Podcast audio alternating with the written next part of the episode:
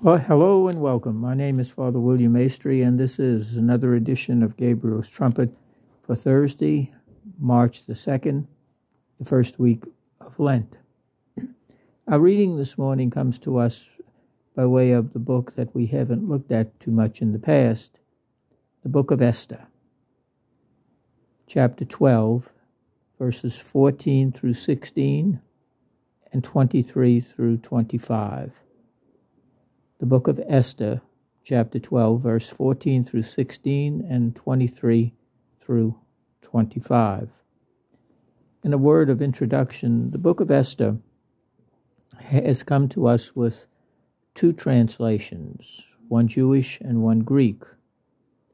The particular section that I'm suggesting for reading this morning is a Greek translation, which often contains uh, more references to God than the Jewish translation.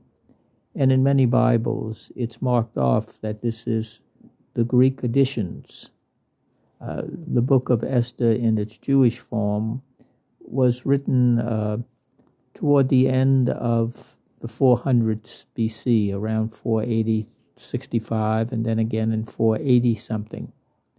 So the Greek translation was much closer, uh, or later, I should say, say between the 140s and into the 160s, I mean, into the 60s.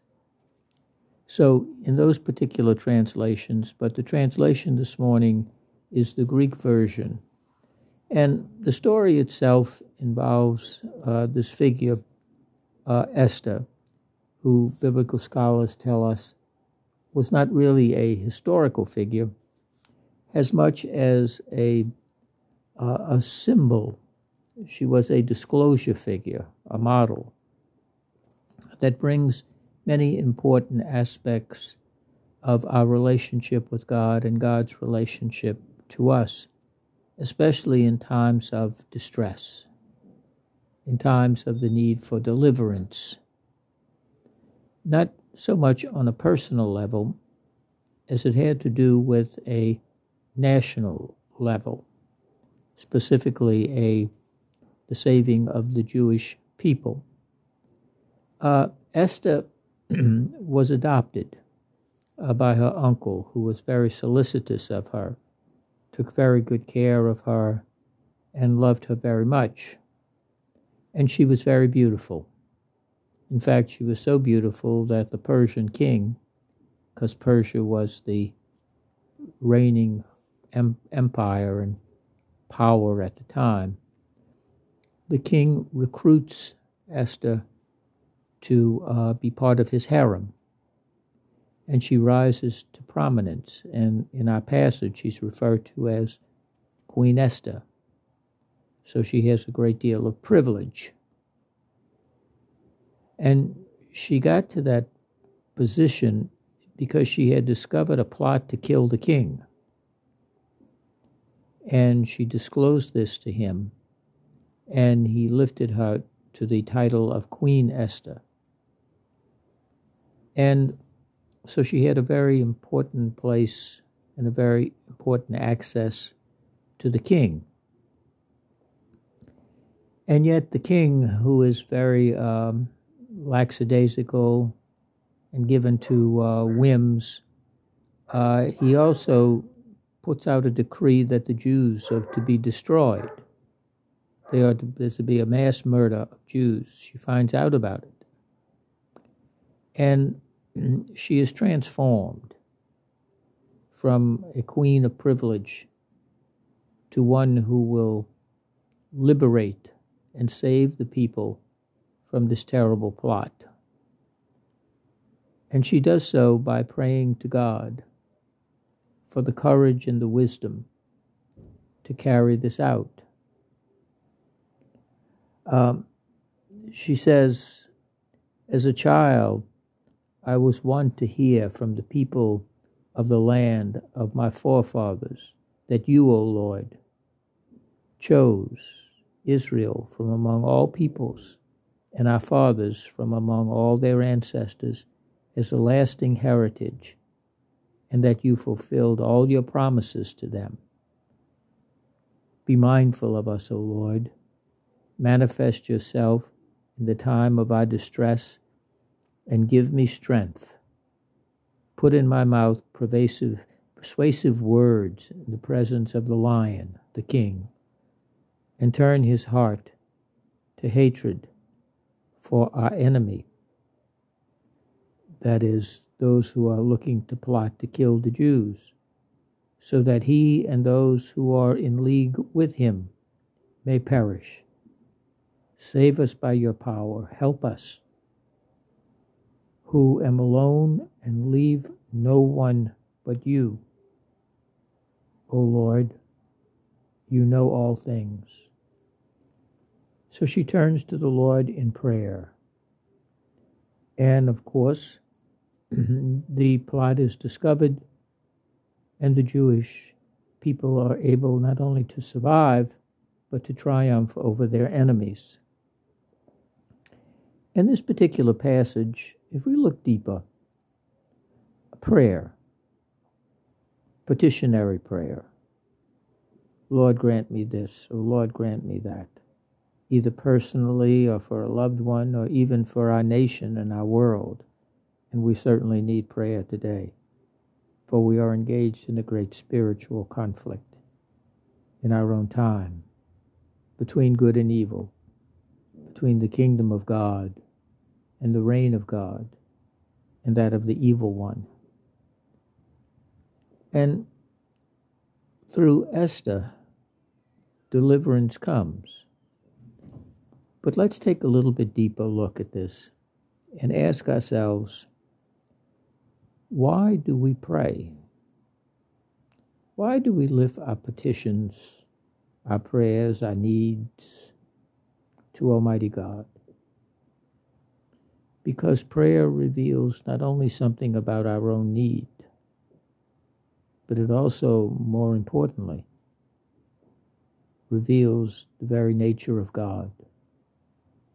God is not indifferent. God is not apathetic. God is not too busy with other things about our own need and our situation for God is ever present and responsive to our needs.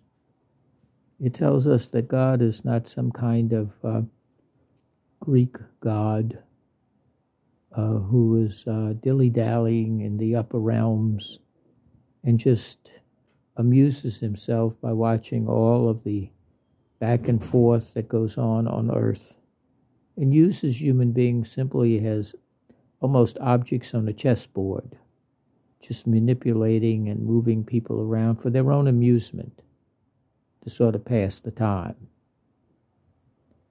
God is not cold and indifferent, some kind of principle of reality, some kind of free floating spirit.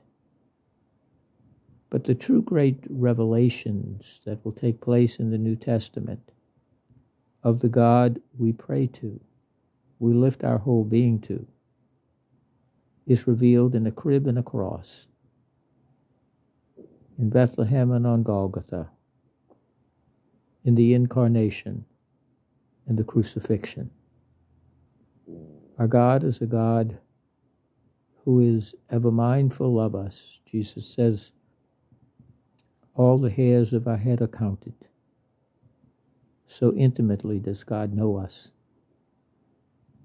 And our God is not a God of, again, a spirit or a force. God is a God of who is a person. God is personhood itself, Father, Son, and Holy Spirit in the one personal God. And that God wishes to encounter us, to be known to us, and wants us to be in loving relationship with Him. It's not a God who is indifferent. And when we lift our being to God in prayer, it says that we believe that God cares. And not only does God care, but in God's great providential care and in God's great love, God responds to our need. And even when it appears that God is indifferent, God doesn't answer, that itself is God's answer. Because maybe what we're asking for or what we're seeking to us seems to be so obvious, so important, and we need it now.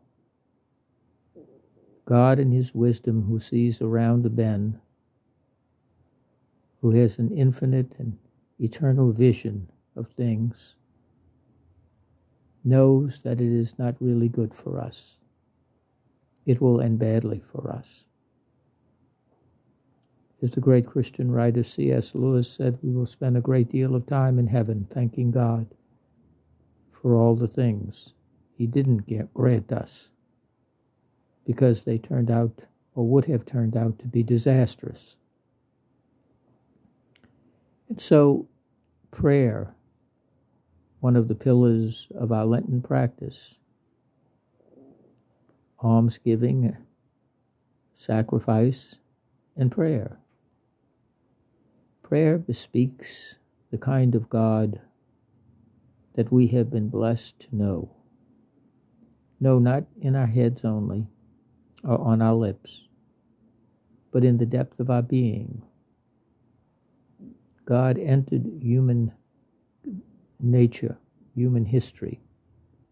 God entered time, not half the way, but all the way, in the birth of Christ.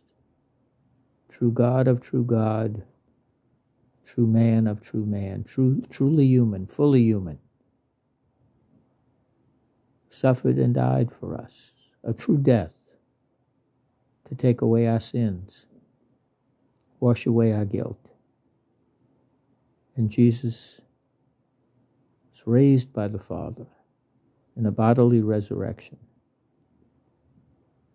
And that is our hope for those who die with Christ and in Christ will rise with Christ. God is not a God who forgets, but a God who is ever present. So each day as we pray, let us be mindful of this personal God, not personal as an individual God to do whatever we want, but a God who is person, personhood itself. And in our relationship in our encounter with God, we become fully alive. The fullness of our personhood flourishes and becomes visible. That's the God we worship. That's the God who wants to be known and loved by us as he knows us and loves us. So let us in this season of Lent, this holy season, Place our petitions and cares upon the Lord, for he will never disappoint. He will never turn away, will never be indifferent. Let us surrender our needs and be filled with God's unbounded love and mercy this day and all the days that the Lord may grant us. God bless you.